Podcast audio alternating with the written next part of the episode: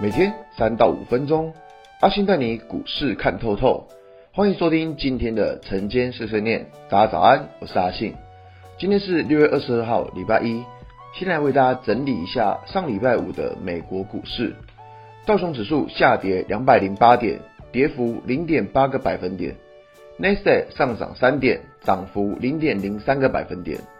S&P 五百指数下跌三点，跌幅一点零五个百分点。费城半导体指数下跌十三点，跌幅零点六七个百分点。早盘的时候，外传中国会加速采购美国农产品，所以美国开盘的时候是指数是上涨的。但是盘中啊，苹果宣布关闭十一间门市的消息。这个消息出来之后，指数就开始一路的溜滑梯溜下去了。其实从技术面来看，美国四大指数是一个涨跌互见的格局。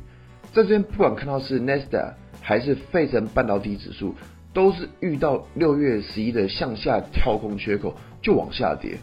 要知道，如果美国站不上这个缺口状态来说，对于国际股市的看法还是会偏向保守。那回到台股。首先看到大盘的部分，过去几天很明显可以发现指数都撑在十日均线的上面，最主要的原因还是在于均线是上扬的，上扬的均线自然就会给股价支撑的力道。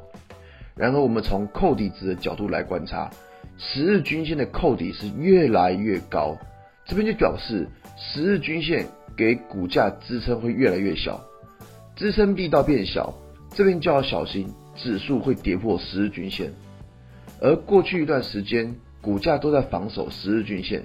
假设这一条惯性的支撑被跌破，对大盘来说就不是什么很好的现象。至于在个股方面，最近几天阿信都在提醒大家，对于防疫概念股要留意风险，尤其是最近股价涨多的口罩概念股，像是恒大、还有康那香、还有额温枪的热映。最近全球都有爆发二次疫情，然后台湾的口罩又开放出口，大家一定会想说，这些新闻对于防疫概念股是有利的。可是我们要思考的重点是，这些股票的股价是不是已经先反映了基本面？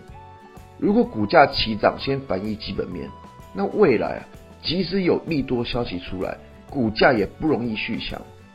可以发现上礼拜五的恒大。股价盘中就差一点杀到跌停板，因此对于防疫概念股的想法，还是觉得最近先不要碰好了。至于在其他的升级类股也是一样，股价涨多，但是却没有基本面支撑的股票，很容易冲上去之后就跌下来，这也是我们要留意的。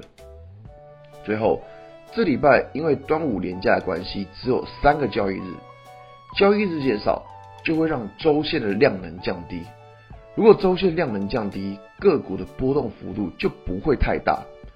个股波动降低，大家就不要看到股价往上就跑去追，很容易会追在高点。此外，由于端午连假有四天的假期，市场也会担心这四天会不会又出现什么全球性的利空消息，所以在个股方面或多或少都会有连假前的卖压，这个就是我们最近要留意的状况。好啊，那今天的节目就到这边。如果你喜欢今天的内容，记得按下追踪关注我。如果想知道更多更详尽的分析，在我的专案《给通勤族的标股报告书》有更多股市洞察分享给大家哦。阿信晨间碎碎念，我们明天见，拜拜。